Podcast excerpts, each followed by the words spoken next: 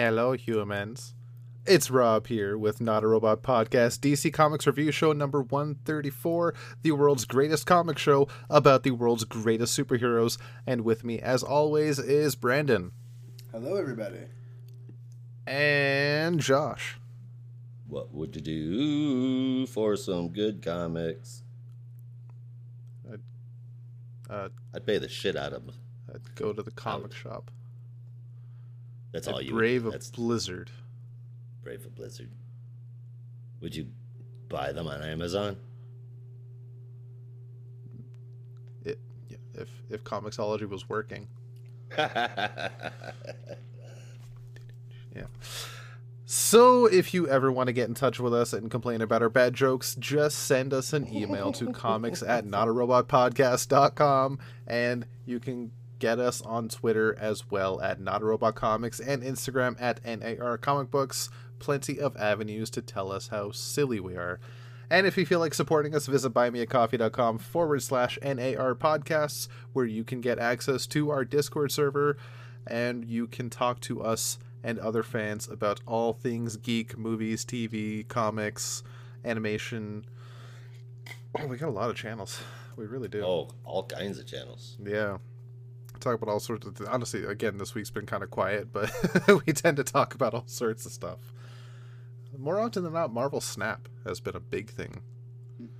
Yes, we were Yeah. even talking about on the Screens podcast. Uh, No, really? here just the other day. Yeah, yeah, it's on Yeah. a screen. Yeah, fair enough.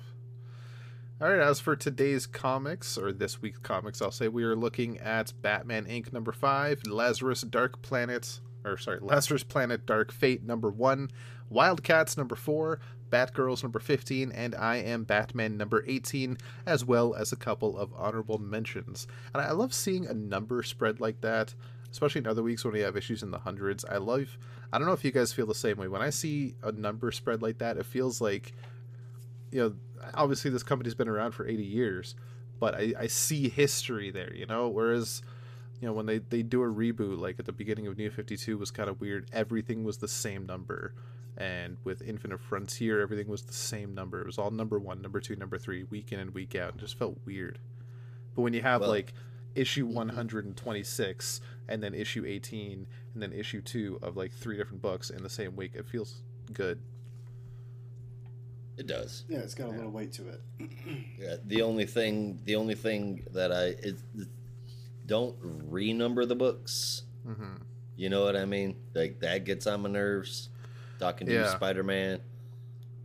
well, there's one thing about Marvel I appreciate with their numbering. They may constantly do renumberings, but they put the legacy number as well. So you you have two issue numbers there. Mhm. And I think Spider-Man, the current ASM, got to number five, I think, and it was issue 650 or something like that. Yeah. Yeah. At the same time. So that they do both of that. And I think DC could do that too, or should do that too. Or just stick to OG numbering like they have with Wonder Woman and Flash, which is also good. Yeah. Not a big fan of like renumbering Superman to number one. It's like, Yeah. oh, but it's a big, huge thing. But there's why do it? It's not a brand it's not it's not a brand new character. It's not a brand new idea. It's not it's not Batman Inc. It's not producing a Wildcats ongoing.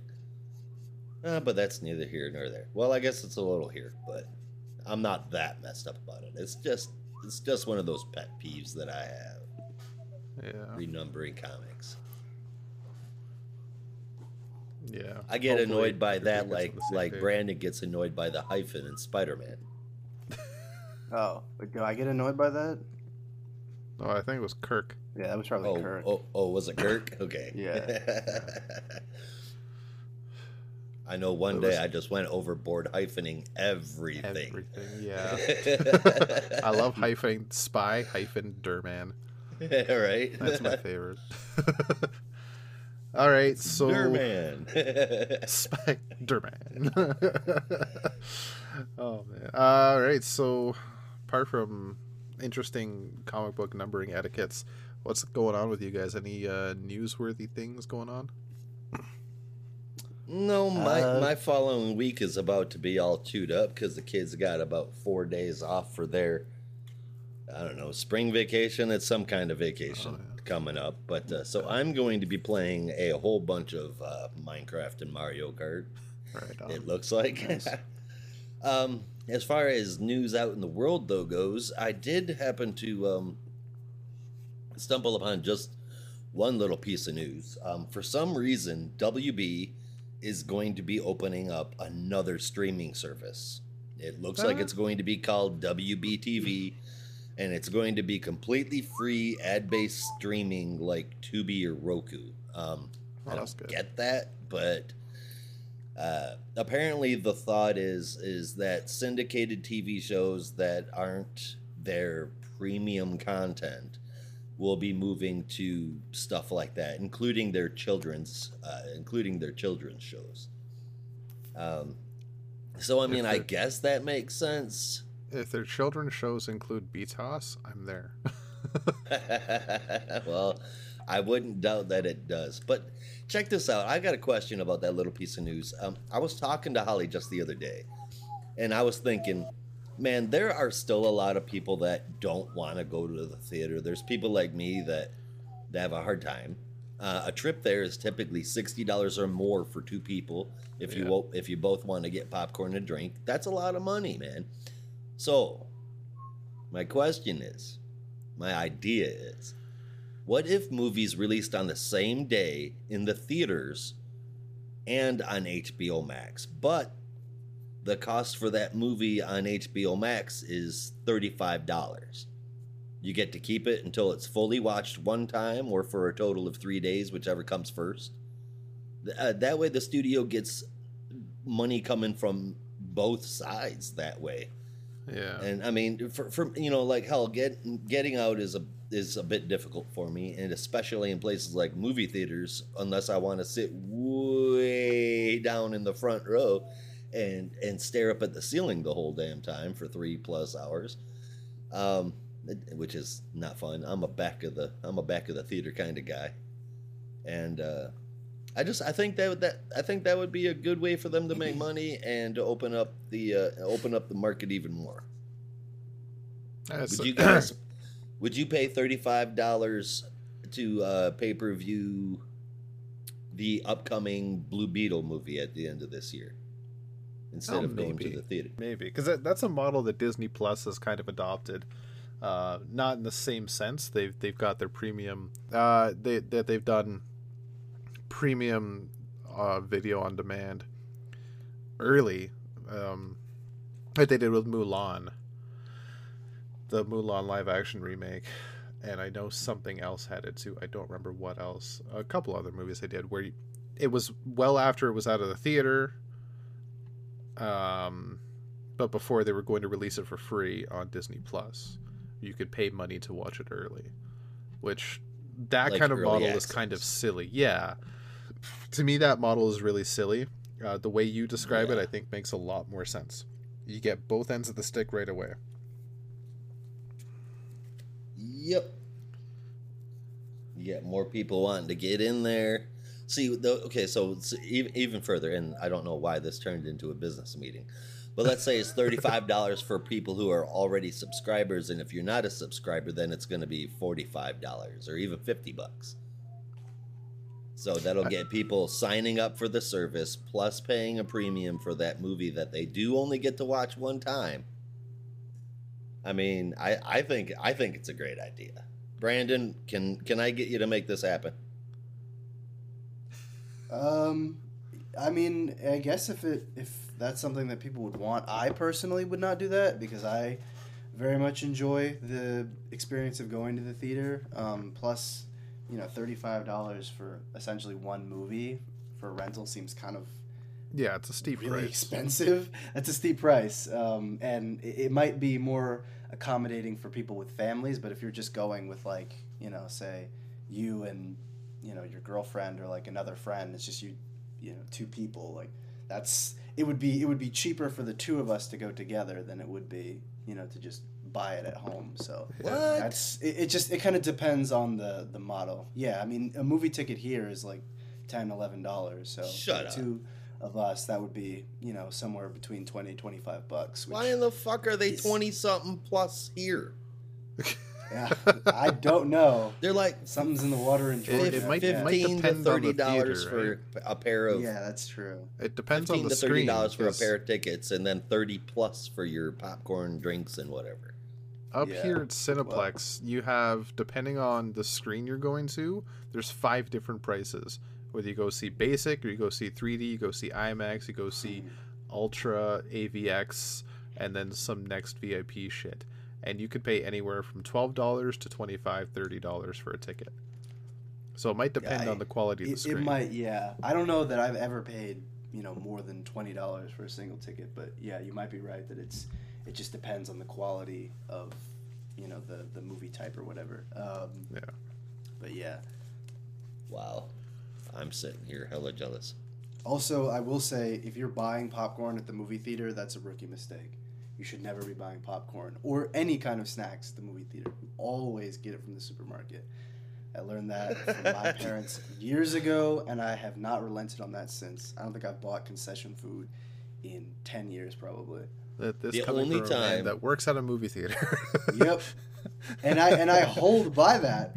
I'm like, don't buy it. It's a scam. I don't care if I get It's fired. it's what that. pays your but it salary, tastes so man. good. Yeah. The pop, movie movie theater popcorn is the best popcorn you'll ever have. You It- could it probably really make is. better. You could probably make better or equal popcorn at home and bring. it. I've tried and I hate my popcorn. the movie theater popcorn is so popular around here, you can get it ordered in on Uber Eats. Oh my god. Yeah, Whoa. I, I That's never I never buy insane. concession food. Yeah. That is a, a scam and a half. If you're paying like nine seventy five for a hot dog, I'm sorry, you are the sucker. I mean, I, would- I would never buy a hot dog. I'm only going for combos, and I go for combos to get me extra scene points. Yeah, see, that's you're looking for is popcorn and soda and candy. You are not supposed to buy anything warm at a movie theater, No, and people don't- are don't like, buy "Well, wait a second, you cook popcorn, yeah, but it's cold by the time it gets to you." Yeah. Hmm. Wait, so if well, I know Brandon, you just said don't buy candy, but if it's okay, say uh, hypothetically you get a combo, you get a popcorn, two drinks, and I a guess, little bag yeah, baggie I of guess candy. if it's a combo, but I would never Dude. I would never singularly buy candy. No, again, my, could- my dad used to like to he wouldn't buy popcorn. Yeah. He'd get a pack of Twizzlers every time, and that was his movie theater snack. Hmm. But that's it, and a bottle of Coke. That was it. It was probably the cheapest option at concessions, and it's also what he likes. But that I digress. That's neither here nor there. Uh, so hypothetically, you get your bag of popcorn. Say it's a large bag of popcorn. You get your bag of candy, two drinks between the two of you on a date, right? Do you put that candy in the cup holder so you can share it, or do you put that bag of candy in the popcorn bag and mix that shit around? Depends on what the Usually in candy cup is. holder. Yeah, I don't I don't think popcorn and candy is a, is a good mix, at least in one. Popcorn, popcorn and chocolate is a good mix. I see, Like, Brandon. I, was on eat- that trip too. For years, I never did it until I saw it on Mr. Robot, and it changed my fucking life. I I'll I'll mix popcorn and M and M's. Cool. Yeah. Popcorns and Skittles. Fuck no. no, that's a It's bad got idea. it's gotta be it's gotta be chocolate. It's gotta That's be true. chocolate. yeah, that's very true. Clod hoppers. Is that what they're called now, or is that the old name? What? I might be dating myself right now. I'm older than you, and I have no idea what the fuck you're talking about. it's uh those like lumps of chocolate and like pretzel and some shit. I didn't realize that was a candy. I know that's like an old kind of outdated saying God. for you know a pair of chunky shoes. That might be where they got it from. it's definitely a different name now. Clodhoppers candy That's a Canadian thing. clusters. Okay, yeah, was Kris, and, Kris yeah. and Larry's Clodhoppers was what it used to be called. I don't think we have that anymore, but yeah, like I think now it's called clusters. It's the same thing.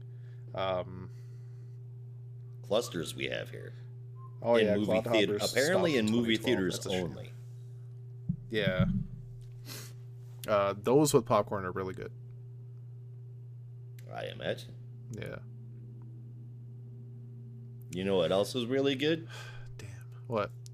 Not What's that? Danger Street. oh man. before we get into that, I I actually do have some news. I well. Yeah, shoot, we might have the same news, so it'll be it'll be interesting to hear what yours is. Uh, well, mine. Um, I was debating on bringing up that that age debate that we had the other day. That DC posted uh, fake dating profiles of various characters with their ages on, which that's that's a whole discussion in itself. So we'll save that for another time. I feel another like time. that's that's a that's a debate that you can have with us on Discord if you go to our Patreon Exactly. and donate every month or Definitely. something like that. what Brandon said. I agree. Yes, give us money, get into the Discord, and Exactly. get in on all the weird fun talks that we have. And tell us why or why not John Stewart is 28, Stephanie Brown is 18 or 20, and whether or not Tim is older or younger. All of anyway, that is sorry, you were saying.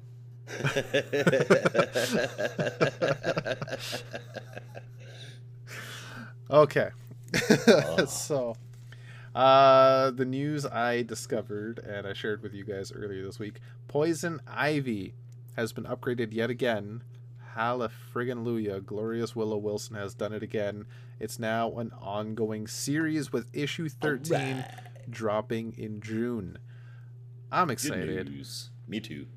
I can't wait. We get, we did get a little snippet of a solicit for what's going to be happening post issue 12 and it looks really interesting and a lot of fun. It's, it's exciting. This is a damn good book. It's got editorials showing a whole lot of faith Yeah. in a book um, that was supposed to be only six issues to begin with. Yeah. And then you get another six, and now you're just like, well, however many until your sales dip. I'm, I'm, I'm about that. That's, that's got to feel damn good for Wilson, or hell for anybody that that happens to. Yeah. And it also is a sign to us readers that if there's a mini that they're putting out that you want them to put it as an ongoing, get out there, pre order it, buy the book, and let them see those sales. And it tells them that you want to see more of that book. That's what happened with Poison Ivy. Like Josh said, it was six issues, then it was 12. Now it's forever. We'll see. But and you know, forever is good. Yeah. Yeah. Uh, that, that's about all I had. Now, Josh wanted me to talk about my new The Green Lantern Grant Morrison thoughts, Yes. but I want to hear what Brandon has to say first. What news do you have? Well, this one is not much of a surprise, but it, it's definitely worth mentioning. Um, just you know to kind of keep people aware of stuff. But uh, DC, in the spirit of the dawn of the DCU, announced three new books, um, both for the Dawn of the DCU initiative, but also for Asian American slash uh, Pacific Islander Awareness Month.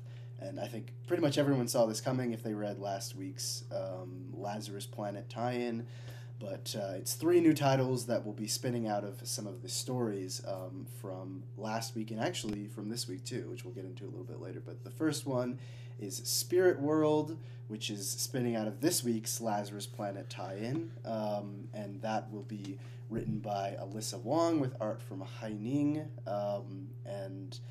I don't want to give away too much about the details because it's kind of spoiling the story from this week's Lazarus Planet. But suffice it to say, this will be a continuation of that story. Um, and uh, I'm actually kind of curious if it'll have any connections to the Jack Kirby Spirit World title that lasted exactly one issue. Probably won't because that was an anthology, but it would be funny if they had like a little, you know, tongue in cheek reference to it. Uh, the Yeah, second is the tip of the hat. Vigil. Yeah, the the second is the Vigil from Ram V and Lalit Kumar Sharma. This is going to be featuring the new Vigil team, which are a metahuman research and tech team that basically are trying to stop any kind of uh, extraneous metahuman threats around the DCU. Which seems like a cool concept. It's kind of what they were aiming at in the short story that we got last week, but uh, this will get a little bit more detail. And we actually get names of some of the characters, which is nice. So the Vigil will consist of the following characters Arclight, Saya, Dodge, and Castle. Who is who? I guess we'll just have to wait and see. But at least we have a little bit more information regarding what this team is actually about. Um, and I should mention the Vigil is uh, coming out May sixteenth. 2023 and Spirit World is coming out May 9th, 2023. And rounding out this trio of books, again, not a surprise at all, is City Boy, coming out May 23rd, 2023, from Greg Pak and Minkyu Jung, with Sunny Gho doing the colors.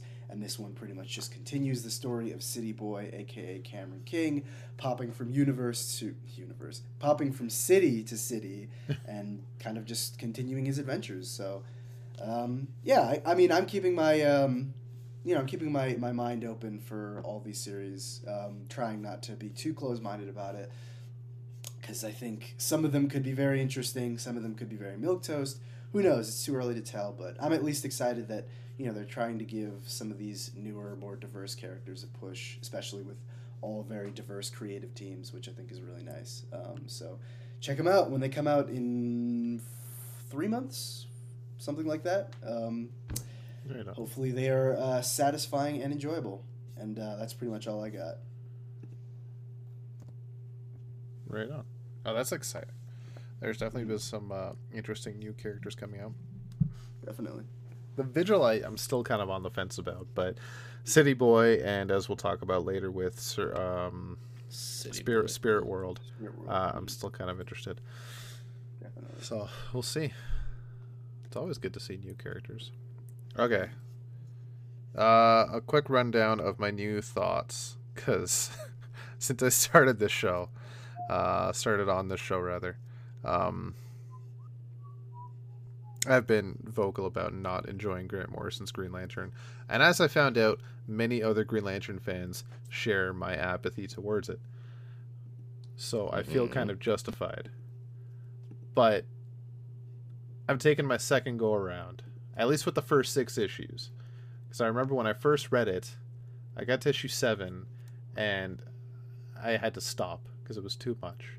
And I know why. When the first few issues came around, it just wasn't what I was expecting at all. And that's my own fault. I had expectations. I should not have had expectations. But this time I studied. I got up on my Grant Morrison. I went through Batman RIP.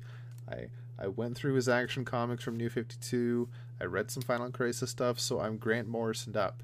And I read this, and it was still kind of iffy at start but I get about issue four, I start to like it.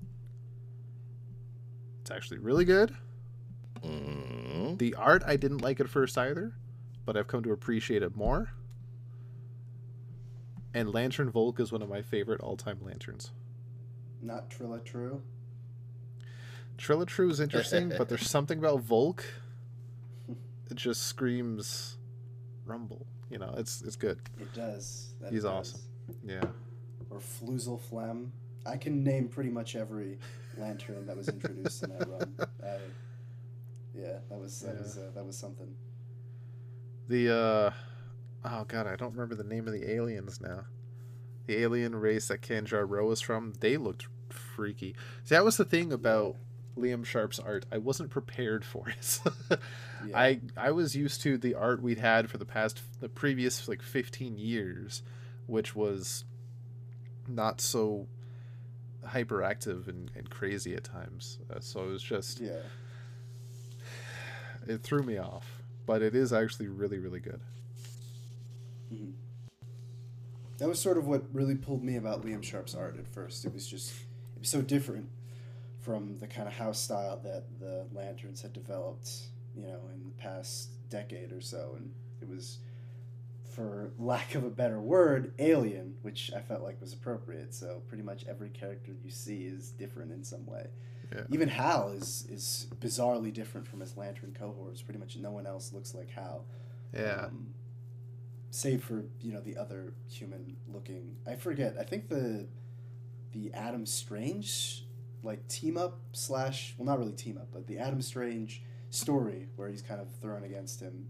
I think that's is that issue five or issue six? Uh, remember? It's, four into five, I think. Four into five. Or five? Okay. No, maybe it is five into six. Yeah. Yeah, I think it's five into six. Okay. Yeah, because six ended with him going into the ring world, where Yeah. Oh wait, actually, I do have a question because you were you were reading this out of the trade and not um, you know issue by issue, and I, Yeah. I did wonder something about the reproduction of the issues in the trade. Do Yeah. the when they have like the covers when it introduces a new issue, do the covers have like anything on them or is it just is it blank? oh, it's just blank. Uh, it doesn't Oh, have any of the yeah. bonus text, which Yeah, which is a shame because those are really cool. Yeah, because those were honestly that was some of my favorite stuff. Was just every month seeing the cover and it was like you Right. know. I uh, think. like issue three or issue four when he goes up against um, Belzebeth, and it's like you know the Emerald Knight versus the Queen of Night. Like, oh, that's so great. That's like Yeah. just the best you know yeah. it is just description you could possibly have. Wait, did Dark Stars have any of that? Yeah. Or Black Stars, whichever they are. Uh, yeah, Black Stars I think had those too, um, but I, I don't Okay, remember if it was yeah quite I as cracked much. open season two, and it starts with Black Stars issue one, and it's just a blank cover. Yeah, yeah. Yeah. Oh my god, yeah, the Countess Belzebeth. That's like But probably probably my favorite character in that run, and she Gorgeous art. Yeah, I all the won't, way I won't. I won't say. Yeah, I won't say that she comes back in season two. I won't spoil it, but because that story kind of gets wrapped up in Black Stars. But yeah, she was. Oh man, just my Yeah. favorite character. I oddly enough, Black Stars I did read. I think I read like the last couple of issues of season Mhm. one. I just skipped a bunch. I might have actually just skipped issue seven because that's the one with, um, excuse me, in the Yeah. where he's in the ring and it's like he's in the ring. all over the place. It was hard to read, and I Oh. just kind of I can't. Uh, uh, I think I was sick at the time. I just couldn't do it. So at least that I skipped. But my favorite thing about issue, these like, trades is clarity, underneath the the jacket. Is just friggin' gorgeous artwork. I love this stuff. Wow, yeah, that's gorgeous. Yeah. And volume one, like both books from season one, have um, a double finish on it. Like uh, the characters are glossy, where the rest is like a matte finish, and it looks so good. It pops so well. Yeah, The, the art in there could be written on a pe- the, the art in those books could be drawn on the back of a pizza box and it would still be stellar. Oh yeah. Yeah, I have a new appreciation for Liam Sharp's art. At first, Oh, like yeah, the first great. image you get, which was the cover of the first issue, Hal just looked incredibly big. Like his Mhm. upper body was way too big for me, and that threw me yeah. off I right remember. away. I remember. It, it was like August of 2018 or something when they formally announced it, and they had that cover. And I remember I was I was in the same boat as you, where I saw that cover and I was like, ooh, this is something's not right. Like he's too top heavy. He looks like a luchador or something. But um, I think I think once you actually saw the interiors and just how um, Sharp could kind of visualize the lanterns, you know, lanterns being all the different kinds of lanterns. it Yeah. really gave me an appreciation for his art. It was just that first cover was a little wonky. Yeah, and the texture on each suit too was really good. Yeah. Yeah. So for now, first six issues, second go around, stellar. Mhm. Part two, we'll see. And when I actually finish season two, it's gonna be even more interesting because I maybe got like two issues into it and I was like, I can't do this again. See, season two, I think looking back, I actually liked it more than season one because it had complexity. And I think if you go through it and you really just try and okay, let's break this down as much as you can. It, I think, I think there'll be something that you can appreciate even more than season one, just because season two with Ultra War and with all the different aspects that it was trying to tackle, not just of Lantern mythology, but of everything else related to Hal Jordan, um, and sometimes the opposite of Hal Jordan, or the anti Hal Jordan, which I should say. Uh, but I won't spoil because it's a really cool issue. Alright. Um, there's just a lot to appreciate about the second season. I, I would say it's more ambitious. Okay. Yeah, I'm excited to check it out. So we'll see how it goes. Yeah, best of luck. All right. So with that, I think I'm all good. Uh, Josh, you want to put us into honorable mentions?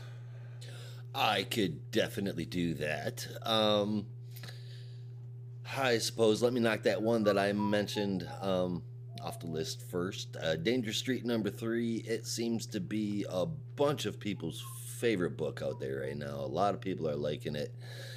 I just can't bring myself to get interested in it. The idea is cool, but the writing is so very dry. Um, it feels more like I'm reading a newspaper than a comic book. Um, so I can't say that I suggest that one, unless you know. I mean, that's your that's your thing. Uh, next up, Batman, the, Batman the Animated Series, The Adventure Continues, Season 3, Number 2. It is BTAS. So why don't you guess if it was good or not? Uh, For the record, I've the- been loving all three seasons. yeah, for sure. Beyond the White Knight number 8, the entire frigging world of White Knight is spectacular, and you're a bonehead if you say otherwise. It's another great issue here, plus Wonder Woman and Green Lantern show up, but with not with jobs that you would expect them to have. And then finally, a book that I have been looking forward to for so long. I almost wish it was in the spotlights. Um, Swamp Thing Green Hell number two. Uh, I it, it was so good that I went back and read it again, and it is not the kind of book that you need to do that with. Such beautiful, beautiful colors, such such gorgeous art, a very emotional and very very well written story. Now, the only thing that I need to know is when do we get book three? That Next Swamp Thing Green Hell was just amazing. I loved it. I think it's supposed to be next month, isn't it? I thought Yeah. when they Yeah. announced it, it was like month after month. Mhm. Yeah, no, it's coming out next month. Nice. That makes me super happy. All right. Uh, well, that's uh, it, uh, yo, yeah. Uh, before we move on, actually, Beyond the White Knight. No spoilers here, but there is a promise of more.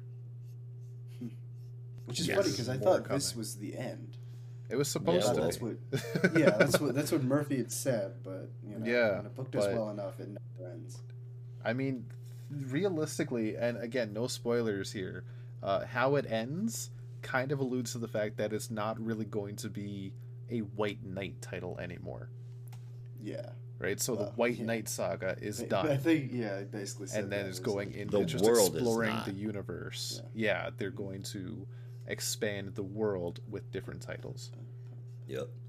There's literally an entire White Knight universe at this point, and um, if I'm not mistaken, that was even mentioned in the multiversal map, the the latest one that we got. So um, I'm super excited about that. Oh, that's good. Am, am I I'm down for mistaken?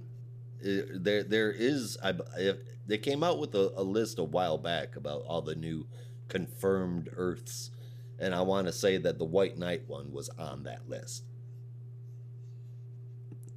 I I meant to check that actually. I couldn't remember.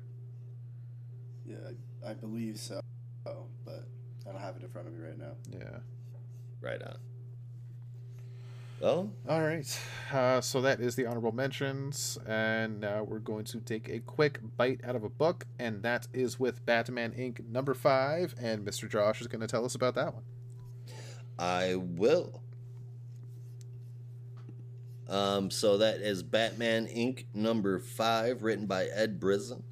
Art inside and out by John Timms with Rex Lokus ler- uh, on colors and Clayton Cowles on letters.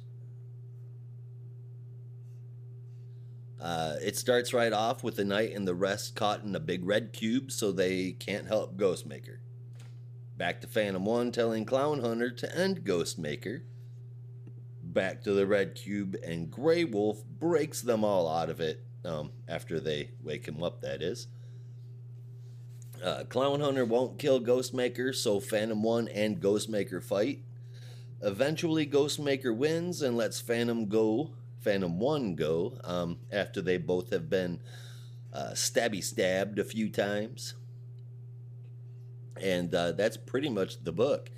At the end, Batman of China is walking in on Dr. Wu, and there's a bunch of bad guys with a knife at Wu's throat saying that they've got a message for Batman Inc.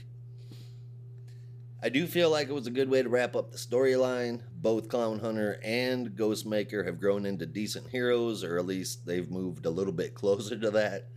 Uh, the team is working good together, Batman Inc. as a whole, and here's another group of bad guys to dive right into. The, the art looks good in here. The colors look great. Timms and Lokus are a perfect match. It's one of my favorites today. And Ed Brisson is doing one hell of a job. This series is still a favorite. I gave Batman Inc. number five a 9 out of 10. Brandon, do you want to go first? Sure. Yeah. No, I thought it was a very solid way to end this arc of uh, No More Teachers, I think it was called. Um, and uh, really just brought a, a, clear, decisive end to it while also leaving some uh, some doors open for stuff. I, I thought it was maybe a little, I don't want to say rushed, but it was kind of an abrupt ending. Like, I definitely saw, you know, the fact that Clown Hunter was not to kill um, Ghostmaker coming, but um, it did seem a little abrupt and just how he was willing to just forgive them and kind of let them be like, okay, yeah, we're, we're cool now. Like, I've, I've learned, which is a good way to show progression, but it seems a little fast at least. Um, but yeah, aside from that, solid ending. Can't really complain. Looking forward to seeing what the next arc is going to be with Doctor Wu and whoever these mysterious guys are and what they have against Batman Inc. It's uh, it's just the perfect way to kind of set up what comes next. So this got an eight out of ten for me. Uh, I wasn't disappointed, but I did find this underwhelming. Uh, mostly because you kind of get the feeling that Phantom One was not going to win and it, was I'm not gonna say it was telegraphed, but it wasn't as exciting as I thought it was going to be. I did like that Ghostmaker staying true to his no killing uh, deal with Batman. I was just really hoping for more excitement. Uh, eight out of ten, not bad, but not great. Agreed. Yeah. All right, so with that, we are done our quick bite section for the week, and we're going on over to Shine a Spotlight on our Sole Spotlight book of the week. And as has been the last few weeks, we are taking a look at Lazarus Planet tie ins with Dark Fate number one, with a beautiful cover from David Marquez and Alejandro Sanchez.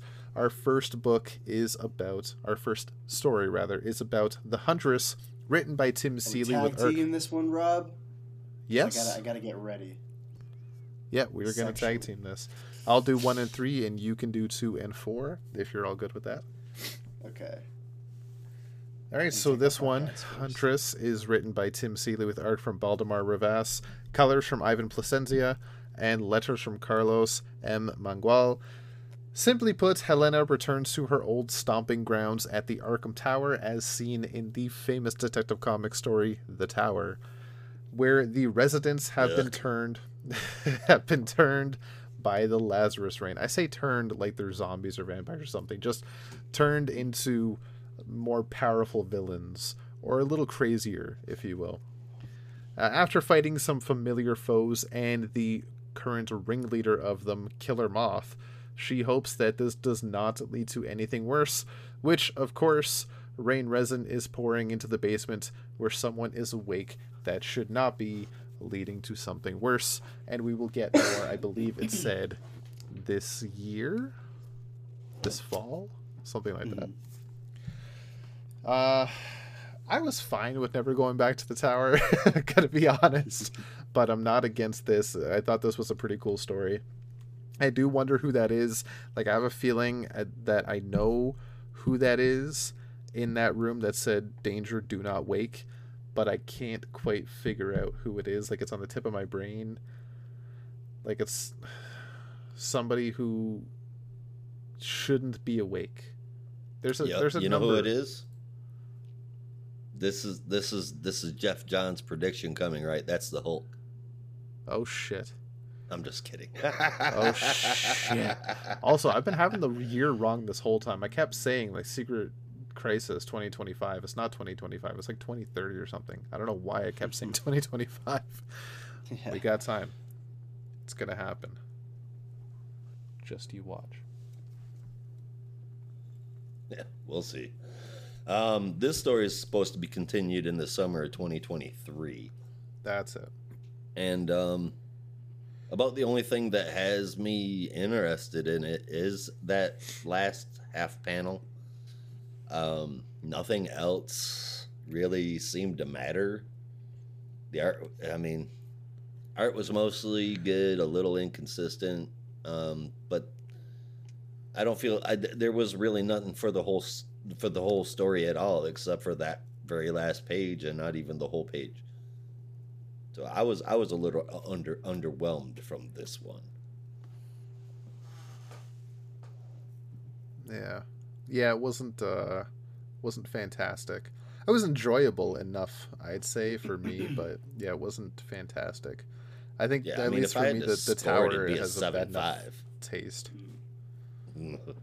yeah, maybe that's all it was. A toi, Brandon. Yeah, honestly, I'm I'm with Josh on this one. The only thing that's even vaguely interesting to me is just seeing what the mystery is with you know who they didn't want to wake. Um, but other than that, I don't know. It just feels like they kind of don't know what to do with Huntress, which is a shame um, because Huntress is There's a great two of 'em. character. Yeah, Yeah. um, and uh, I don't know. This is just feels like, uh, what do we, what what are we gonna do with Huntress? Let's just throw stuff at the wall and see what sticks. Maybe this one will work. But yeah, it feels like that for a while. So this one's just kind of another in a long line of kind of uninteresting Huntress stories. Yeah. No, You didn't like Vile? Uh, no, I can't say I did. No, you shouldn't say you did either. Yeah, that would be a Oh, lie. God. See, I'll admit when when when I saw the resin going into the the sewers or the basement, I my first thought is it was vile, but then it had that sign on the door. I don't know. Danger, do not wake. And the thing about it, the thing that has me, who isn't, uh, that's got me thinking, okay, well, this isn't just Joker or Croc, you know, something along those lines. The person inside the room is saying, oh no. So like like they didn't want to be woke up. Yeah. So that's got me very, very, very interested as to who it might be. Like I'm I keep trying to think of of characters whose abilities have to do with sleep and like every character I'm thinking of their abilities happen when they are asleep.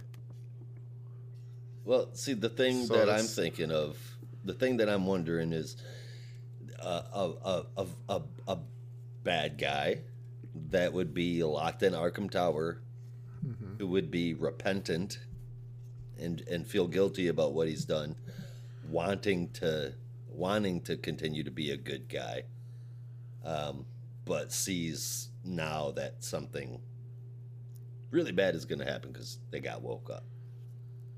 Um, if I'm trying to wrap my head around what kind of a bad guy that would uh, fit with, and I can't come up with anything.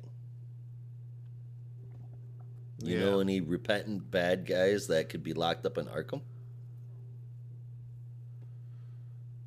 I mean, nobody that's going to have now. that sign on their door, calculator, calendar man. I mean, Yeah. It could even be a forgotten hero. Could be anybody. I don't know. We'll find out this summer. Hopefully, it's an interesting story. I'm all for watch it. it be some kind of weird random character like Blue Star Man just showing up out of nowhere. Yo, I'm down for that. Well, it happened in Danger Street. All right, uh, now we're moving on to our next story, which is the Unstoppable Doom Patrol. Brandon, fill us in.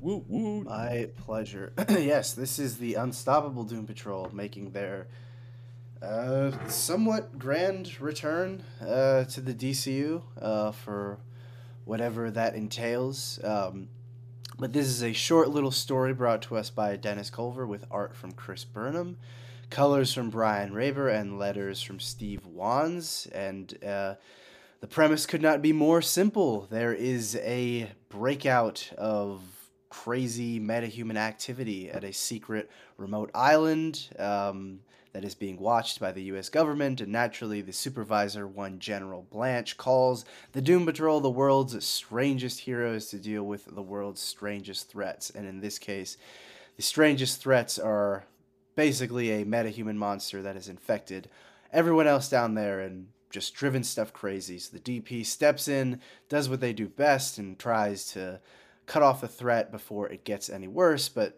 you know, do it in a way that's not uh, for lack of a better term, dehumanizing uh, to the metahuman, but in a way that helps the metahuman and uh, hopefully will provide some kind of relief and comfort for them later. As they leave the underground bunker, and General Blanche meets them at the top, informing them that there's no way they're letting that crazy metahuman out of their sight. The DP informed them that that's really not in their uh, jurisdiction because it's their job to take care of the strange metahumans that are around the world in a humane way, not in a keep you locked in a cell kind of way. They have a little standoff where they basically say that they have mutually assured destruction, and then the DP goes off on their merry way. Uh, and we will follow them in their continuing adventures in Unstoppable Doom Patrol number one on sale in March 2023. So oh, yeah. this is our first peek into what the future of the DP uh, is going to be, and I think a little while ago I had, had talked about um, how the series was kind of being billed as really being grounded in the DC universe, and you were going to see all these different dynamics with characters and stuff like that. And I was like, wow, that could not sound less interesting uh, because the last thing I really want to see is you know the Doom Patrol getting in a fight with like the Justice League or the Suicide Squad. Like who cares? That's that's the most ridiculous thing you could possibly have. Like if you're reading the Doom Patrol, it's for the strangeness, it's for the bizarre. And yes. it doesn't necessarily have to be disconnected from the DCU, but it shouldn't be so, you know, entrenched in continuity that it's like it just loses itself and they become yet another super team, which is not it's not like in their name. They're the world's straight. Yeah, they're they're not the Wildcats. They're not you know the Teen Titans. They're the world's strangest heroes. Like they should be off in their own strange little way. Mm-hmm. I think. Well, I mean, not and, not that I hate what PKJ did. I mean, we all we were all big fans here, but teams like Wildcats, the Authority, Doom Patrol, great teams. Yes, they exist in the larger universe, but they work best by themselves.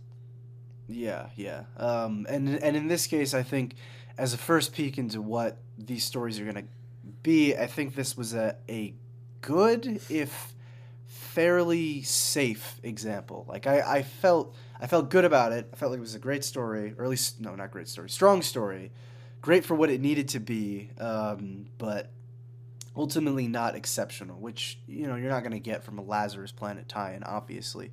Um, but yeah, it just felt like a very traditional um, Doom Patrol story, and, and not even yes like traditional in the Morrison sense or in the Gerard Way sense. It felt like this is the team. This is sort of what they do. Here's an example of how they do it. Cool.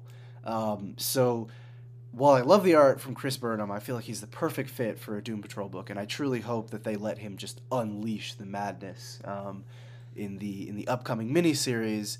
Um, I feel like this story is a first uh, indicator for what the series is going to be. Is it's like right on the fence for me. It's good. It could be better, but it's not terrible. Um, and it's certainly not as you know continuity heavy as I, as I expected it to be. So this one I gave a seven point seven five out of ten. Or I don't know if we're ranking it, but um, anyway, for this story, it's just like it's it's okay. It's not bad, um, but it's it's certainly not exceptional. So that's that's where I am.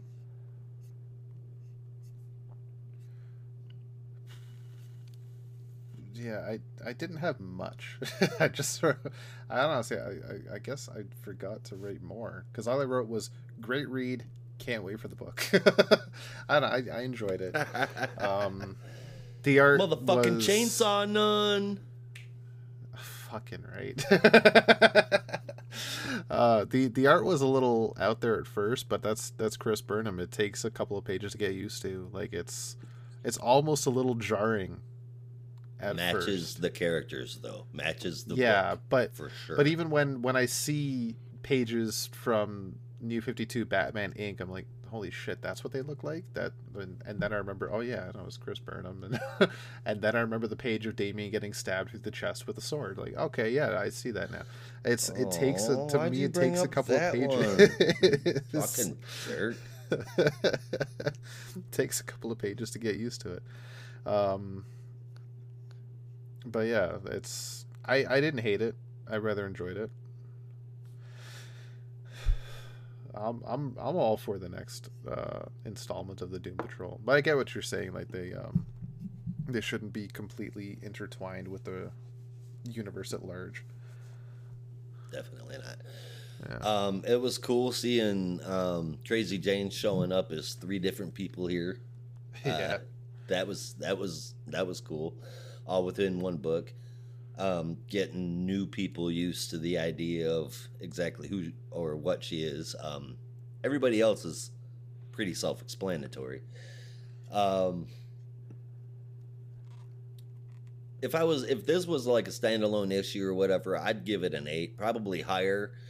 Um, I, I probably would have given it higher if it wasn't for the art. Um, when I when I look at this, all I can think of is how much it looks like the the shitty John Stewart stories we were getting there for a while, and that that's bothering me a bit. But the story, the reason why we're getting a Doom Patrol book, I can definitely get behind it. I like it. Plus, there's no Flex Mentallo, so so far this is all aces. I am definitely looking forward to the first issue in March. Hell yeah. And no, I really, really do not like Flex Mentallo. Annoying character. But is that the the story is pretty awesome. Yeah. Uh, is Chris Burnham doing the art for the main book as well? Yes. Okay. All right, I will be prepared. Yeah, I'll, I'll have to go in prepared myself. yeah. God, just thinking of like at least for me, if there's ever a, a combination you'd think would be way out there, was Grant Morrison and Chris Burnham, but it wasn't really that out there with Batman Inc. No, yeah, I think Nameless was really where they kind of were like, okay, let's just fucking pull out every possible stop we can, which I think is why that book was um, what it was. Is is putting it nicely. Um, but uh, but yeah, Yeah. But yeah, All right, so with our next story in the book is about Circuit Breaker, a brand new character which is written and drawn basically fully created by A.L. Kaplan with letters from Hassan Otsmane-Elhaou. Jules Jourdain is the title character, and they are a regular old theater brat trying to make their way in this big old world as an actor. Except the owner blew a hole in the wall, and then Jules got powers, which lets them absorb the blast, and then they have nowhere to put it, so they put it in their friend, but it hurts her, so they take it out of their friend and keep it until Avery Flash arrives to help. Ugh. That's the story. Zoom. that is It's the good. story. I liked it. Yeah, I very much liked it. yeah, it's uh Oh. honestly it's it's it actually is pretty simple plot uh, as an origin story. The power set is still very vague. Uh, and is potentially rooted in the Still Force, though that remains to be seen. I know when the character was first kind of dropped in a press release, they did mention the Still Force as being part of the power set, which a lot of people were confused as to why they were then called Circuit Breaker, because what the hell does that have to do with the Still Force? But we will see. Seeing how the uh, how the power goes right now, Circuit Breaker kind of makes sense. Um, I suppose. I like it. I like the character. I'm excited to see more. Hopefully, we get more soon. Uh, I think this is a, a win for Lazarus Planet so far. Yeah, Yeah, no, this is easily my favorite story in the anthology. Like, just this is a, a great kind of classic way to introduce a new character, Um, beautiful art from A.L. Kaplan. Well, I'd seen that name before. I think he did a book with Joe Hill at Boom, but I just I was kind of like, oh, okay, yeah, whatever. I didn't really think anything of him, um, but I, I, I, wish I had, you know, checked that book out a little bit more closely. Because um, if it if the art was anything like it was here, I'd definitely would love to to uh, look at that a little bit more closely. Um, but yeah, no, great way to introduce a new character. I hope if anyone gets a new series, I hope it's Circuit Breaker. I just love their story so far. Um, and I'd, I'd, love to, to see what else they could do it. And I hope they keep this this team, just uh, A.L. Kaplan doing everything, which I'm sure can't be easy. But uh, if you're up for it, please, we'd love a series from you. Yeah. Um, far as I'm concerned, uh, well, uh, this was not my favorite story of the whole book. On the opposite side of you guys, there, it is the first time that I've heard one of the other forces outside of Williamson's run, so at least something did something with that. So pluses. Um, Jules Jourdain annoyed me right on the first page. Um, what happens is really weird. Uh, whatever the energy Jules absorbed from his friend is really weird. Uh, getting the still force from Lazarus Rain is weird. And Avery is talking like she's in the Silver Age with some old chum kind of dialogue. Uh, if they drop how dramatic Jules is, I mean, we literally see him fall back with his hand across his, his forehead. Um, then if they, if they drop just that part, then I'm totally on board with this character. but you can't you can't be a superhero and fake faint. I mean that's that's just ridiculous. Wait, wait, um, fake what? Fake faint. Oh, fake Where, faint. Well, that's that's theater brats for you though. Like I don't theater brats my ass. I don't care.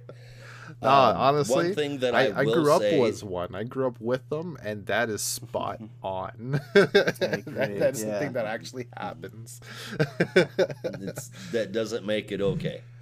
Um, the one thing that I will give this book major major props for is is not for the fact that they've got a transgendered character in the lead role. It's not that. It's the snippet of art that shows how far this person has transitioned with the double mastectomy being shown during their clothes changing. I thought that was a very interesting and important detail to include in there. So that one mm-hmm. bumped this up.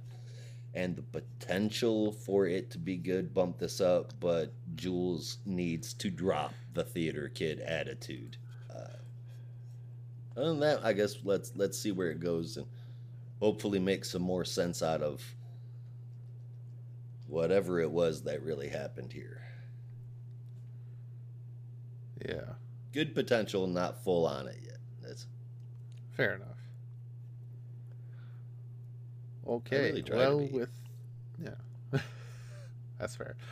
And with that, we are getting into our last story of the issue. And as mentioned before, conveniently by Brandon, Brandon will be telling us about the last story, and that is about the spirit world. Because I couldn't remember the names of any other characters in it and forgot to look it up. Xanthe yes. Cho. Specifically focuses on the envoy of the spirit world in a story brought to us by Alyssa Wong with art from Haining. I hope I'm pronouncing that correctly. Sebastian mm-hmm. Chang on colors and Janice Chiang on letters. And it is a story about one of the envoys of the spirit world, a a non-binary character named Xanthi Jiang. Um, I, I, think they're non-binary. Joe. Saw that mentioned somewhere. Anyway, um, they're basically doing their job, just trying to kind of commune with spirits, only to have those spirits rebel. Um, and the, I believe they're called the, um, the hopping vampires or something like that. But thankfully, before they can get any kind of nasty upper hand on Xanthe, who should show up to her aid, um, but Batgirl, the Cassandra Cain Batgirl, of course.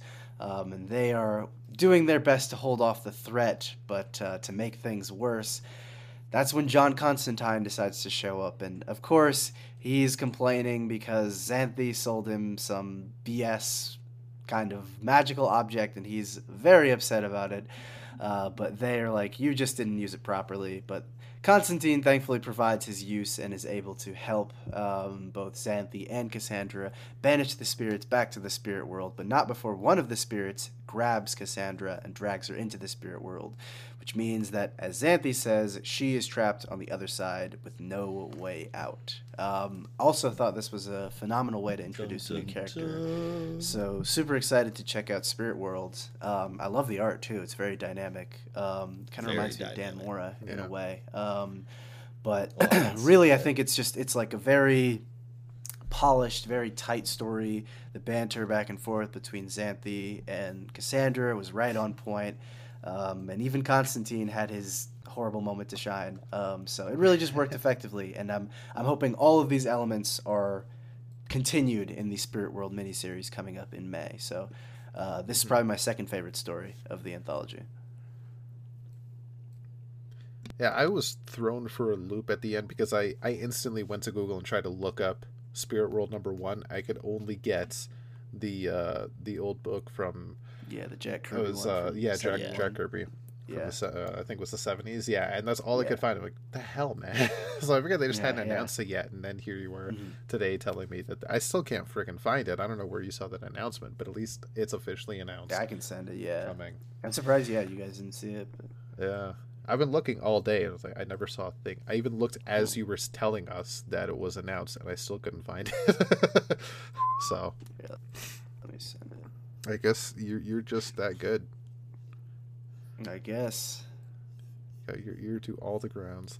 Uh, I agree about Spirit Sure. World though. Like this this was really good. The art was fantastic. I loved the teamwork and camaraderie between Cassandra and Xanthe. It was really cool to see, and not often you get to see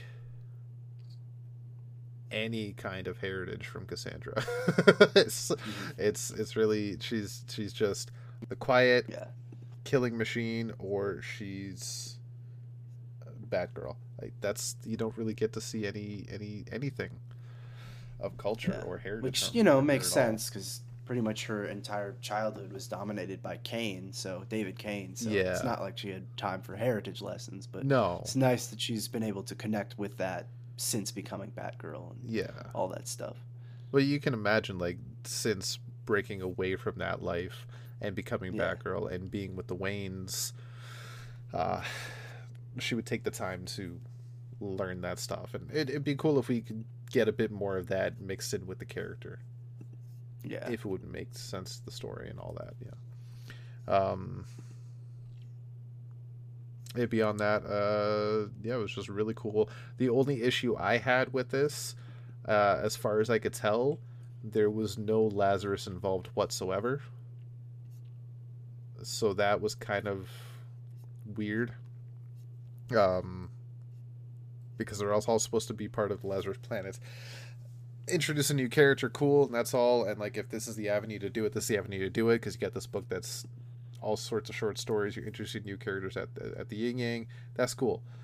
Uh, just at least mention it, you know. Just say, "Huh, there's a weird rain going on," or uh, yeah. For some that was- reason, that I was thought the weird Lazarus yesterday was with what. Green Wayne. Yeah, for some reason, I thought the Lazarus was what brought the spirits back to life, but I maybe I Oh, might maybe. I might have just thrown that in um, without thinking. I mean, No, it could have. they- I, I uh, might have not seen Xanthe, it. Ch- Xanthe Cho brings it up in dialogue on the first page, talking to Oh uh, yeah. her grandma. Yeah. Oh okay. I maybe I missed that bit then, or I forgot. Hmm. All right, I you don't corrected. see it in the art or, or in anywhere of the Yeah. At least Anywhere mention else in the is story. really all you need. yeah. Yeah. That's fine. Oh, I liked man, it. I really yeah. liked it. Me too. I think the whole premise here is really cool, and I love the art. I do see the Dan Mora resemblance, and I almost feel like Haining is like somebody put uh, Dan Mora and Jim Lee in a bottle and shook it up, and this is what we got. And I'm okay with that. Um, really, really digging the art here. Uh, I do wish it wasn't in Gotham. That's the last thing Gotham needs is another character. There are other cities. Um, and of course, I've got the reservation about how, well, continuity. Uh, obviously this is going to be going on, but is it going to be reflected in other books? Probably not. So when did it happen? Oh, it didn't happen. It happened before this, and eventually, six years from now, somebody will settle it in the caption box. But other than that, man, um, this is this is just awesome. Uh, Haining again is off the chain. It's gorgeous. The colors are right there with it. I mean, go through this story and look at uh, Xanthe, Chow, uh, Xanthe Cho's genes in every single panel, even in the ones where they're barely in. They're all hella detailed and colored very incredibly well. It looks great, and I hope I hope it goes good places. Um, this one was my I love the Doom Patrol story, but this one was easily my second favorite and not far behind Doom Patrol at all. I gave the whole book uh, I gave the whole book a 7.5 out of 10, but I'm going to bump that up to 7.75. Fair enough. For the whole book, I gave it uh, 8.25, maybe an 8.5. Couldn't quite decide. Uh, so I settled on an 8.25 for now. Mm-hmm. Yeah, I'd probably give it like an 8 out of 10. I really liked the, the last two stories with Circuit Breaker and uh, and Xanthe the Envoy. Um, but again, I think the the Doom Patrol story I'm still kind of on the fence about. I just need I need a little bit more before I can reach a final verdict. It just felt kind of safe uh, for now. All right, with that, we're going to take a quick commercial break. Stay tuned. And we're back. Thanks for you for sticking with us. Wow, I've flubbed that hard. Thank you for sticking with us. I knew you wouldn't leave our side. You're so sweet to us. It was Valentine's Day uh. after all. That's all right, listener. You were my Valentine this year. Just don't tell my wife. She doesn't listen to this show anyway. Hmm. don't feel bad. Mine doesn't either she's, uh, she's just like, I got to listen to you talk about comic books all week long. Yeah. I get that. All right, so we're getting into our full dive section of the week, starting off with Wildcats number four. And Mr. Brandon is going to tell us what's going on with the Crisis Action Team. Or is it crisis action team, crisis aversion team, covert action crisis. teams? Take your pick. Right. It's one of them. Whichever, some combination of the, the words. Yeah, whichever, whichever you whichever one you want. But uh, at the end of the day, they'll still be wild enough for you. And uh, while they are indeed, because this is Wildcats number four, and it is quite the wild issue, to be sure, brought to us, of course, by Matthew Rosenberg with art from Stephen Segovia, colors from Elmer Santos, and letters from Ferran Delgado. A, I don't want to say short issue, but, you know, fairly. Uh, fast paced issue, at least it was for me, uh, in that it really focuses on two perspectives. When we last left Cole, he was falling from the sky in the middle of a Middle Eastern country, which I've forgotten the name of, only to miraculously find out that he survived, but literally fell into the thick of a siege or coup or whatever the hell is going on and is now having to deal with that. So you know, it's literally the embodiment of out of the frying pan and into the fire for old Cole Cash. But back in Star City, the Halo Corporation, Zealot, and Fairchild are trying to do their best to track down Cole because they don't believe he's truly dead. Spartan, or as he's going by here, Colt, is kind of giving them grief, saying they can't talk to Marlowe. Cole's probably dead. Who cares? But Zannah isn't having it. and neither is Deathblow, apparently. Um, she believes that it is in their best interest to act as a team, but when she finds out that they want to go back for Cole, she apparently does not want to handle that shit. Cole is still trying to navigate his best way out of wherever he is, but unfortunately is not having much trouble and is really just leaving explosion, uh, or leaping from explosion to explosion. Um, we catch up with a little bit of, or we catch up a little bit with our Seven Soldiers of Victory coming fresh from hard work at a photo shoot, which, as we all know, is the most arduous thing you could possibly do.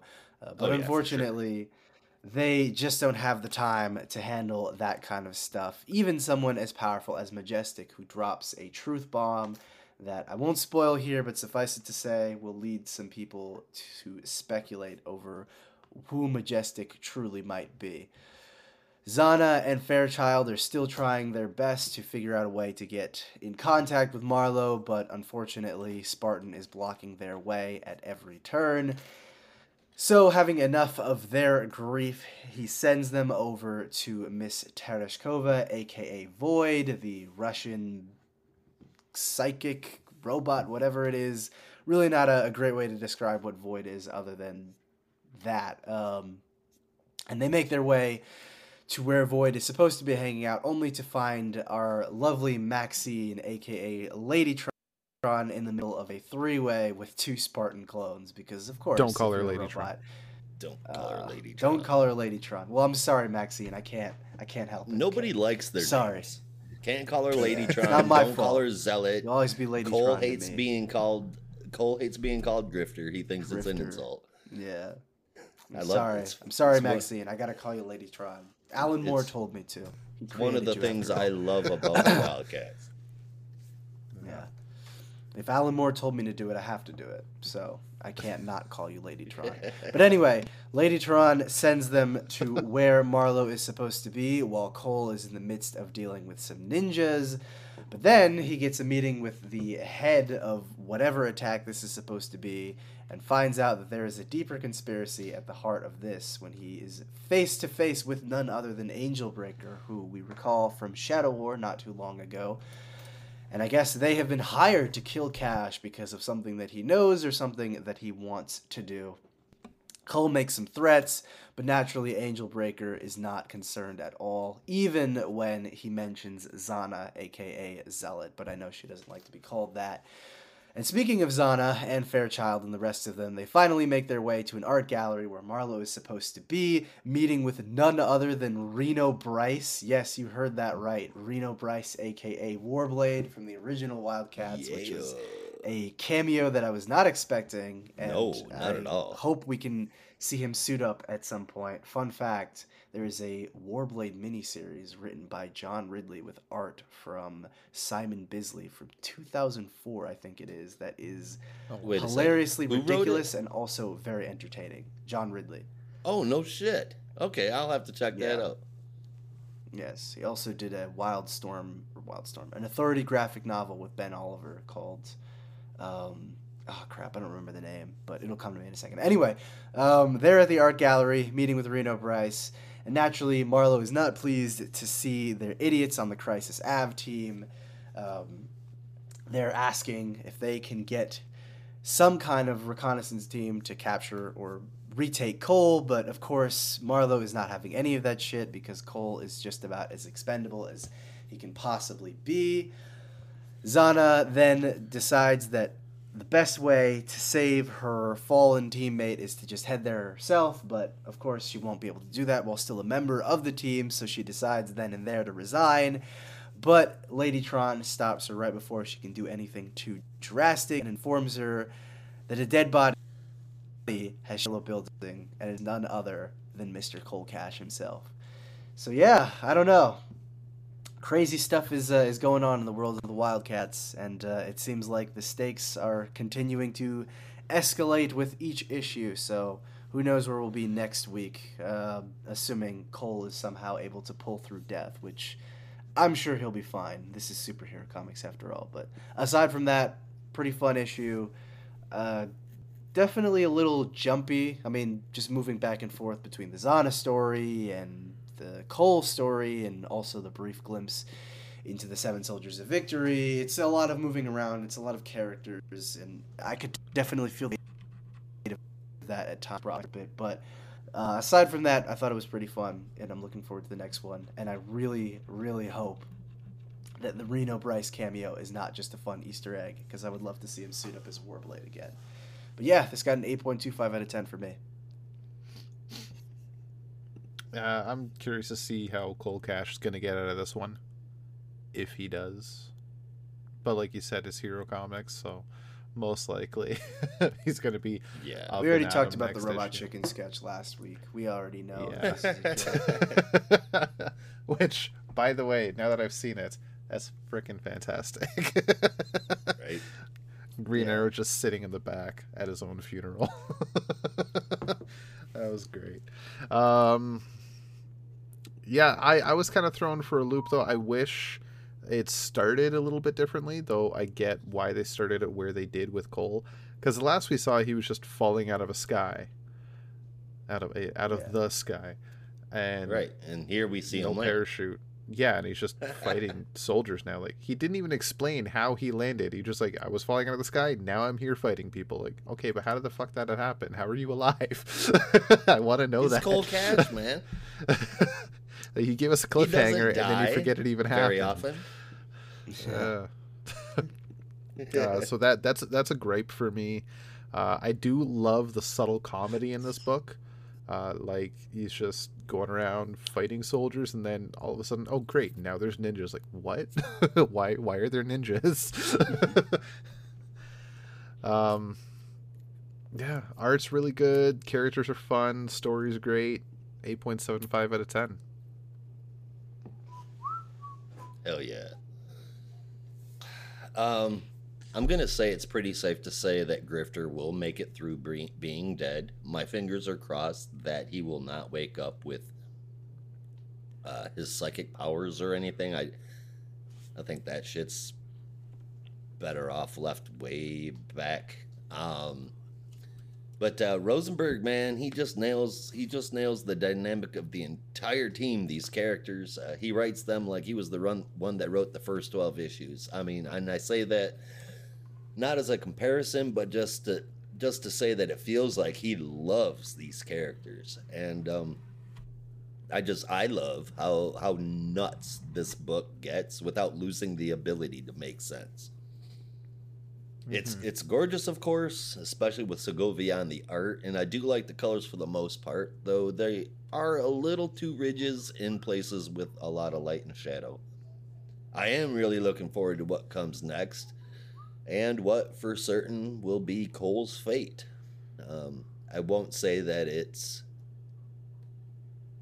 impossible for him to die, but I will say it's very unlikely right now. Uh, I give it an 8.25 out of 10. Right on. With that, there's no clear transition. We're gonna jump right into Batgirls. I couldn't even pre pre-rec one because I couldn't think of a connection between the Wildcats and Batgirls. Um, From people Right. who don't like their name to people who share one. That's a good point. That that's a very good point, actually.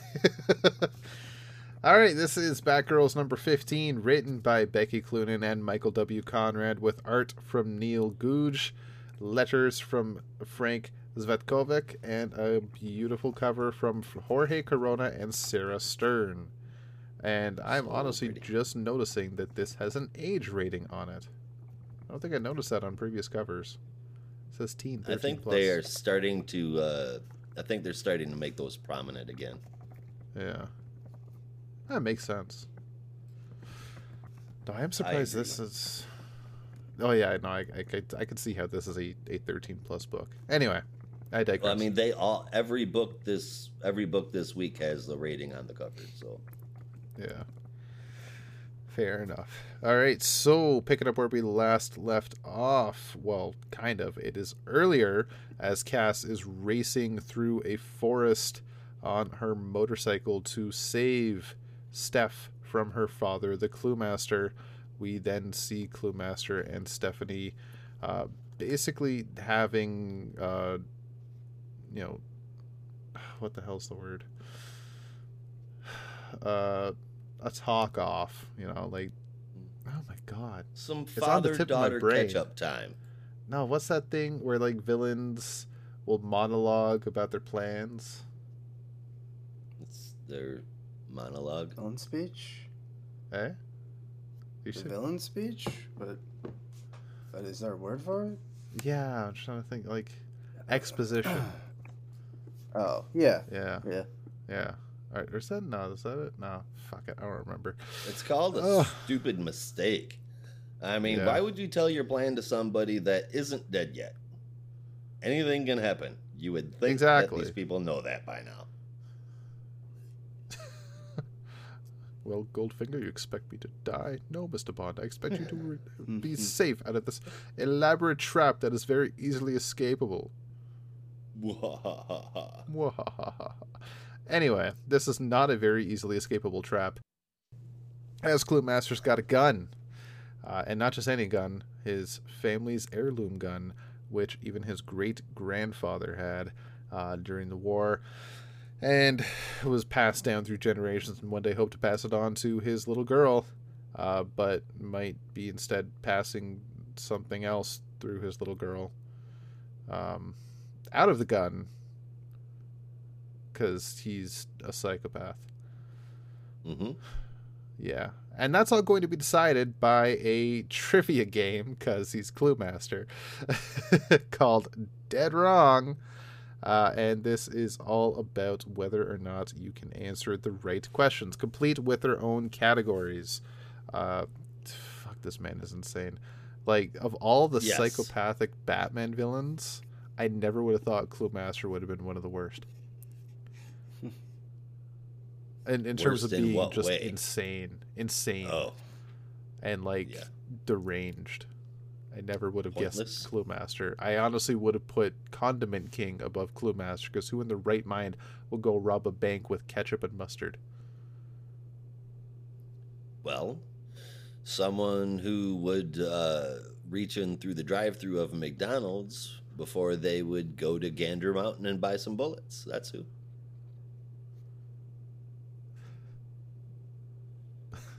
Got to figure stealing ketchup mean, packets from McDonald's is way cheaper than getting ammo. That's all I'm saying. To be fair, it it's free. Is it really even stealing? We'll leave that up to the professionals to decide. I want to meet these professionals. what kind of job do you have? I want this job. anyway. They all Uh, start so- off interning for Condiment King. I don't know if you want that job. Oh, oh, oh, those kind of pro- okay, criminal professional. They mean the, the kind of professionals that decide whether stealing ketchup is a crime. Uh, there's those two. Who knows? I think that's the IRS. Food detectives. Which that's just the plot to Chew from John Oh Layman. my. Yes. so, that was a good book. I don't know if you guys ever read that. I loved that book.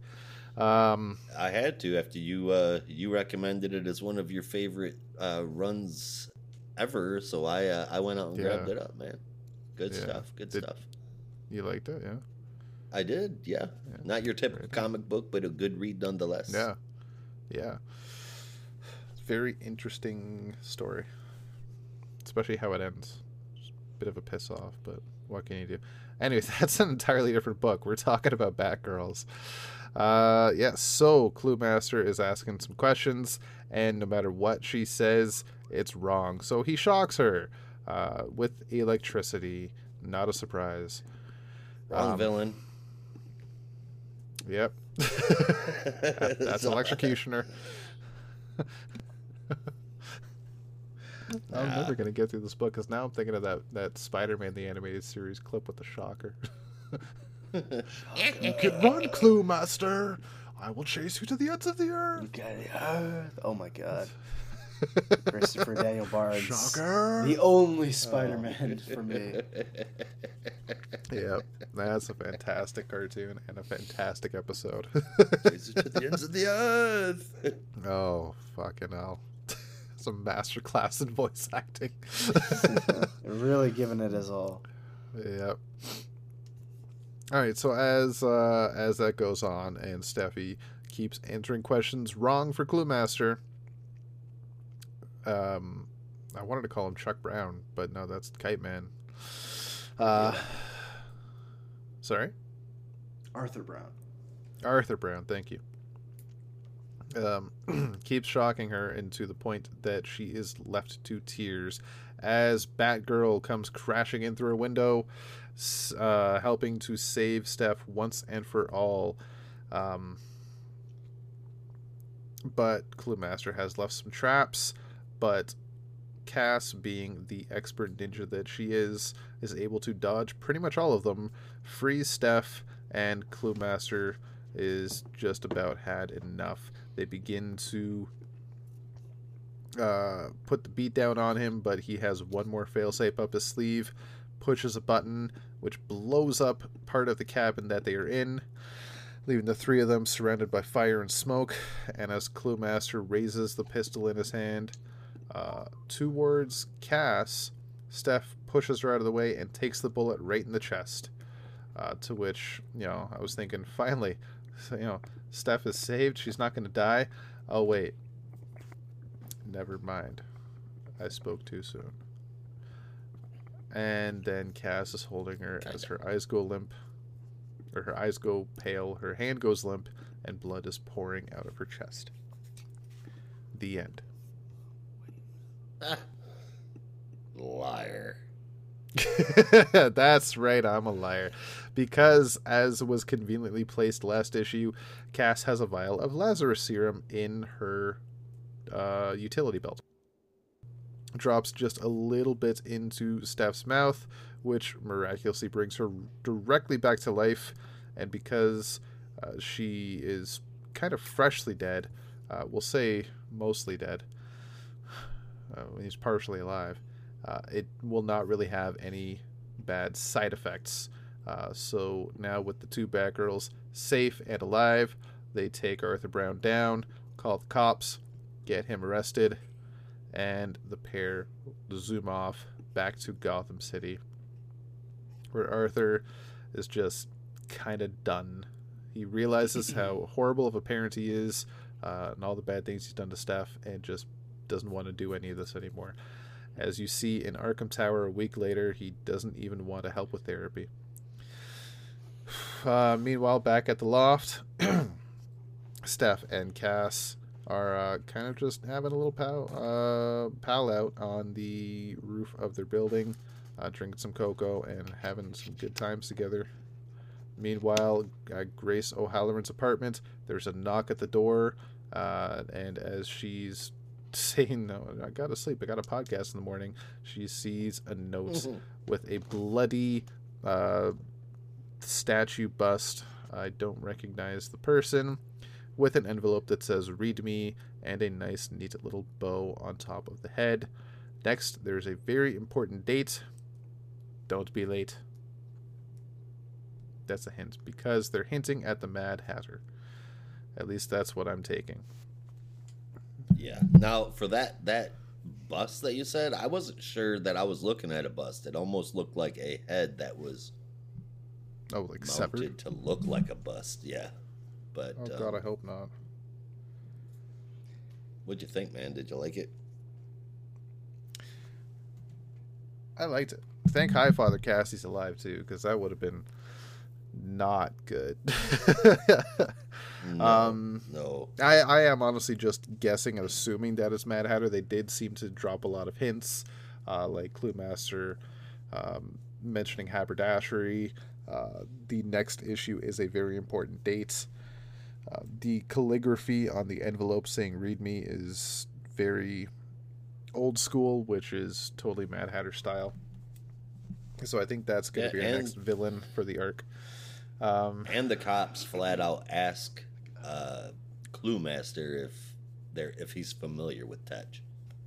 Yeah, that too. So seems like that's going to be the next thing. And Clue Master did also kind of allude to the fact that uh, Tetch had something to do with his resurrection, and I know he kind of went into to, to some detail about his resurrection, but it was still kind of vague about why and how um, he was chosen to be brought back. Uh, as for the issue, though, I enjoyed it. I think it was a nice end of the arc. Um, not much really else to say about it. It was very simple in a way, but 8.75 yeah. out of 10, I, I, really didn't hate it. I think it was a good issue. I mean, I, I suppose it's a solid wrap up for the Cluemaster story. The the, yeah. the art looks really good it has definitely found its footing with the art. It's been staying there, which is a really good thing for me because I hated it at first. Um, I'm guessing that either Cluemaster is either coming back into play soon, or he was just a plot device that we can lock away um, just to link Jervis Tetch um, to the story. Now, I I did I do remember Cluemaster using the word haberdashery, but everything else revo- involving Tetch um, happened out of uh, away from the Batgirls. Yet afterward, they they bring him up. So I don't remember Tetch being involved, except there's this nagging thing in the back of my head, and I have not gone back. I have not gone back and looked it up, but I feel like back in the Spellbinder arc, there was a mention of Mad Hatter. But I can't. I can't. I'm not hundred Well, percent maybe. overall shitty memory aside, this was not a bad one. Not a stellar one, but not a bad one at all. It was definitely a fun read. Um, Brandon, I hope you know whether or not that uh, Tetch idea was right, but I gave this a 7.75 out of 10. Yeah, I I, uh, I didn't really have a ton of thoughts on this one. It was just a solid wrap up, I guess. I was I was kind of very much over another Cluemaster Steph story because I kind of felt like uh, we've done that to death. Um, so I'm glad this is over. Um, and uh, yeah, I mean, a Mad Hatter story could be interesting. Uh, there have been ones that are pretty good and ones that are pretty average. So I'm hoping this one falls on the better side. But uh, Do you one got a remember- Five out of ten for me. Do you remember Tetch uh, being brought up, the Mad Hatter being brought up back during the Spellbinder arc or around that time for some reason? Or am I was thinking. Yeah, I think you're thinking of something else. but it- but it was it was it, it was recently. Yeah, I think it was Okay. mentioned at one point or another. just like some kind of one oh i think i know when it was when they met with the riddler Mhm. anyway it doesn't matter we'll find out soon enough what was I the score Tetch you gave was it in brandon something. yeah he was in something Well, at some was point in- somewhere Yeah, it was in Arkham City most recently. Um, but uh, no, I gave this a seven point five out of ten. Um, the weakest part for me is the art. I just I can't stand Neil Googe's art. see and i think it's better than how the series started out that's funny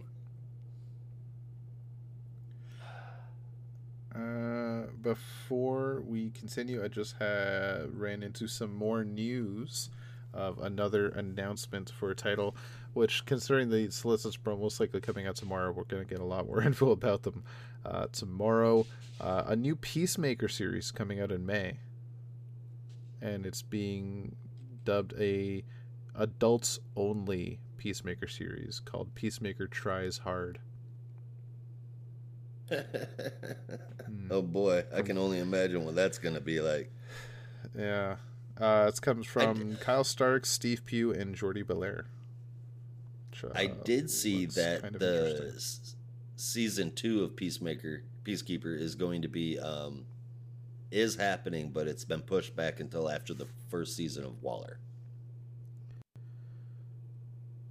Oh, okay, fair enough.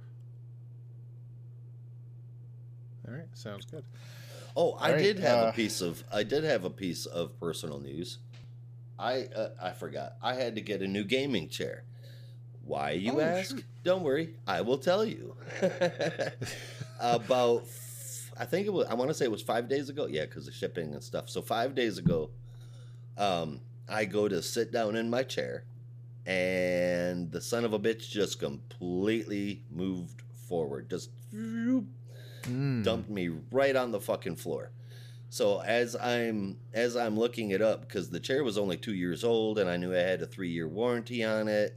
I write people. I'm like, dude, I'm 220 pounds. This is ridiculous. Yada yada yada.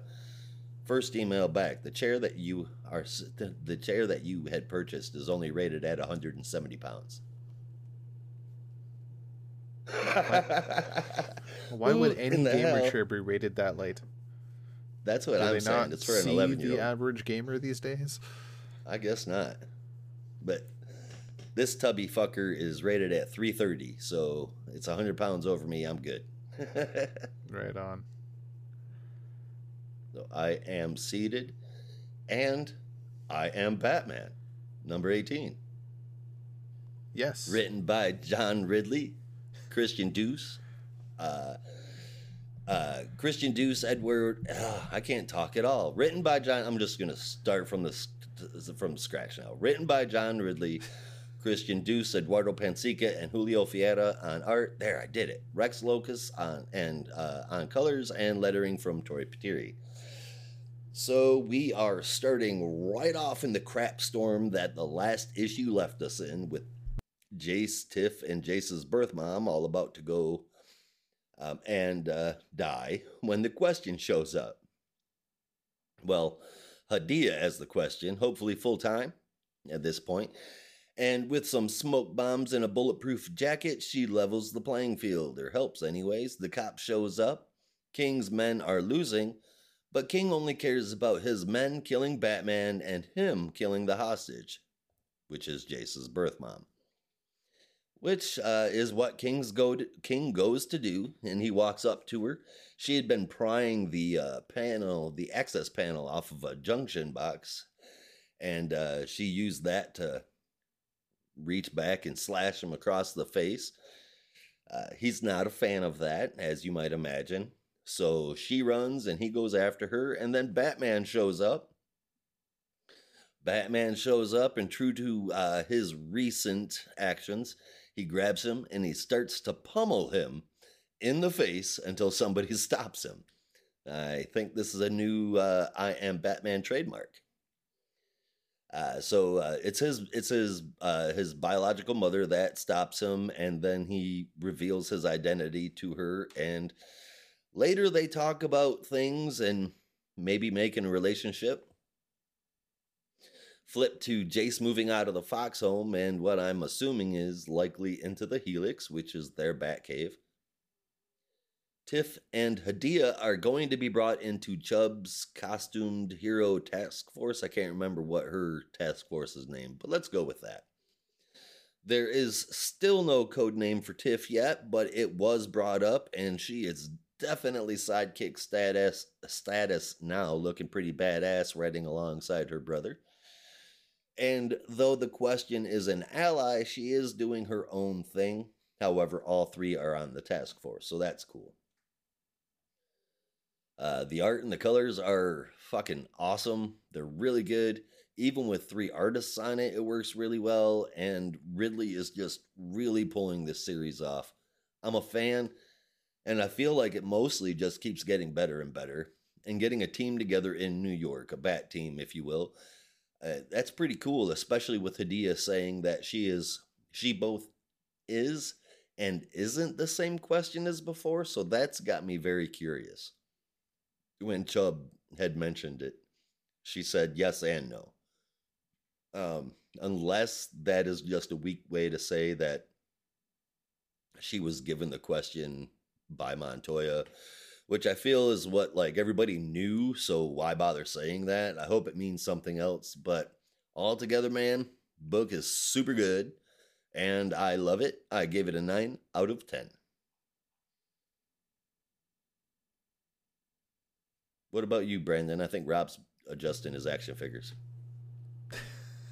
Uh, I, I was am, yeah, I am still have can still continue to be very bored by this book, and this issue was really no exception. Pretty much the only thing I have to say is at least it's the last one, so it's over. Well then. That's funny because the the first note I had is I want more. Don't end it here. Um, wait, do you have a score? Uh, I don't know, six out of ten. I kind of was like, okay, I have to read this, so here we go. Fair enough. um, You I thought it was really cool to see. Super happy about it. Yeah, no, I was very interested in it. Um, I thought it was really cool to see that Jace has kind of formed his own team But man, I don't think it's fair to end it. It's it's been a hell of a run.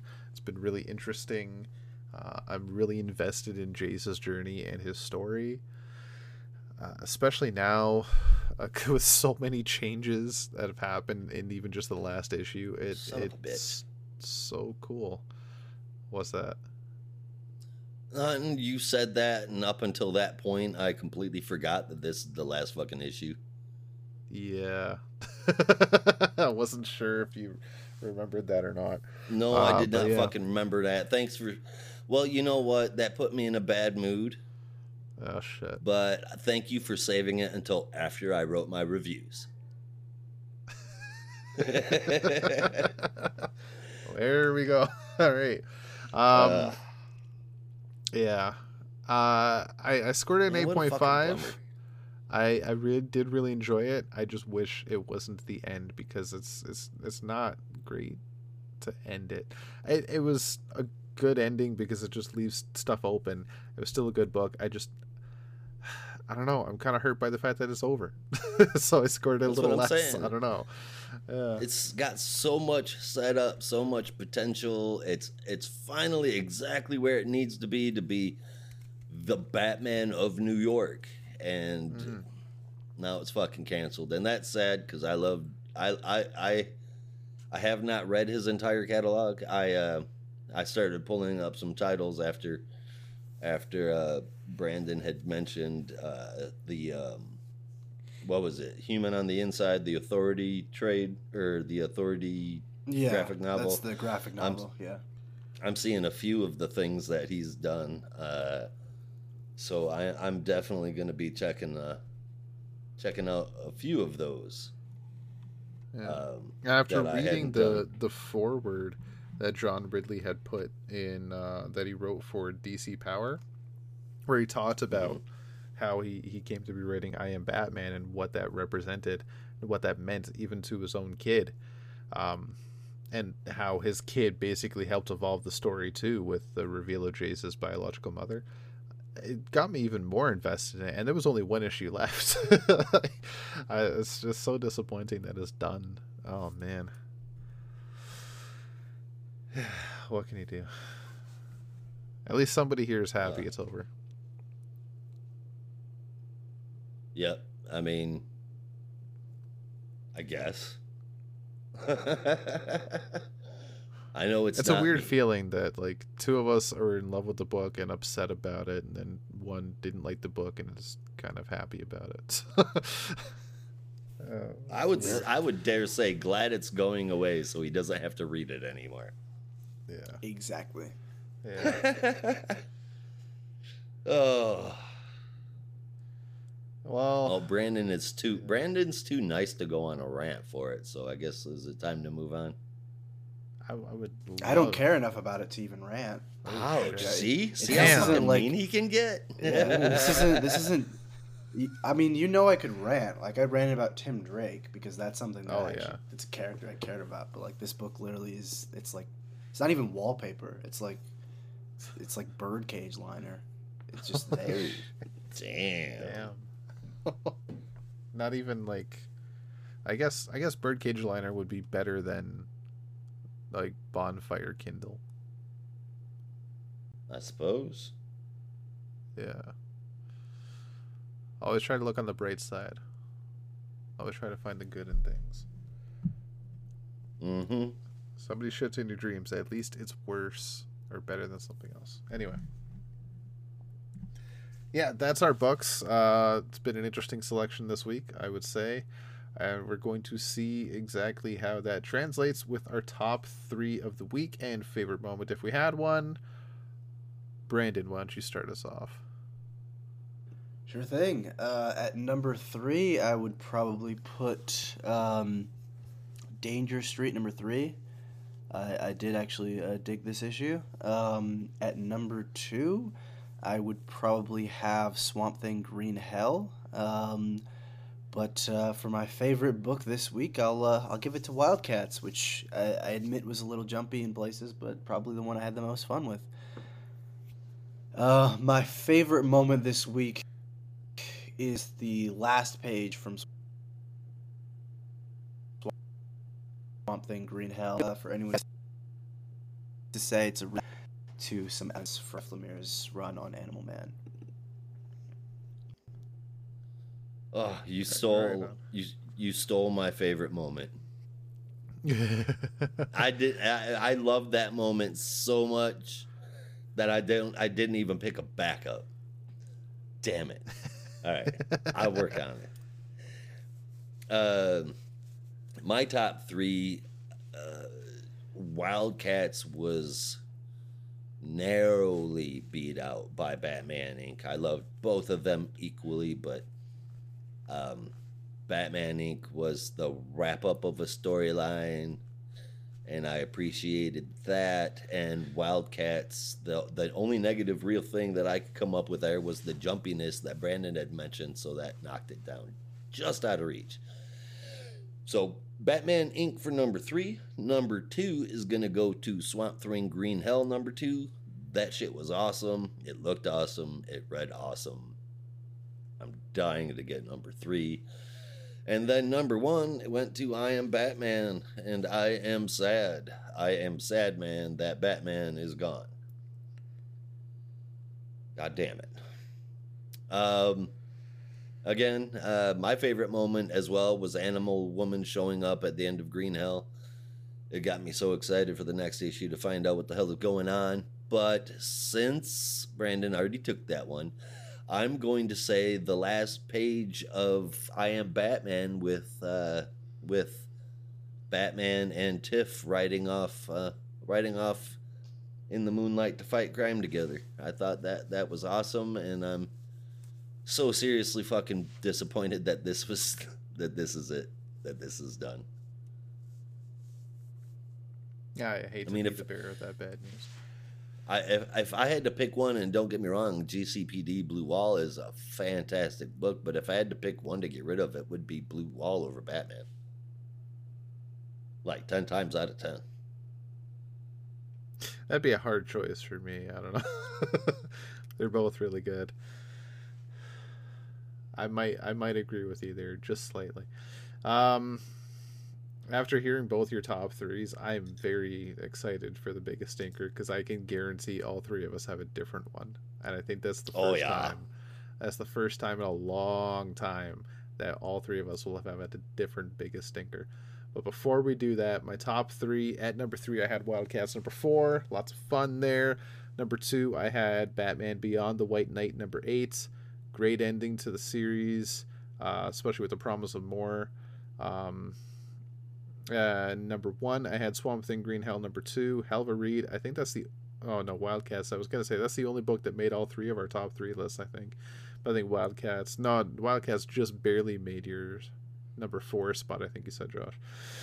Uh, as for favorite moments, I kind of mentioned it during my review. I was going to have uh, when Cole that just brought up the fact that ninjas appeared out of nowhere. It's like, oh great, now there's ninjas. I thought that was a lot of fun, but at the instead, I'm gonna go with uh, Batman Beyond the White Knight number eight, where the Bat family is taking the fight directly to Powers International, and they're just swarming together as one big unit as a family.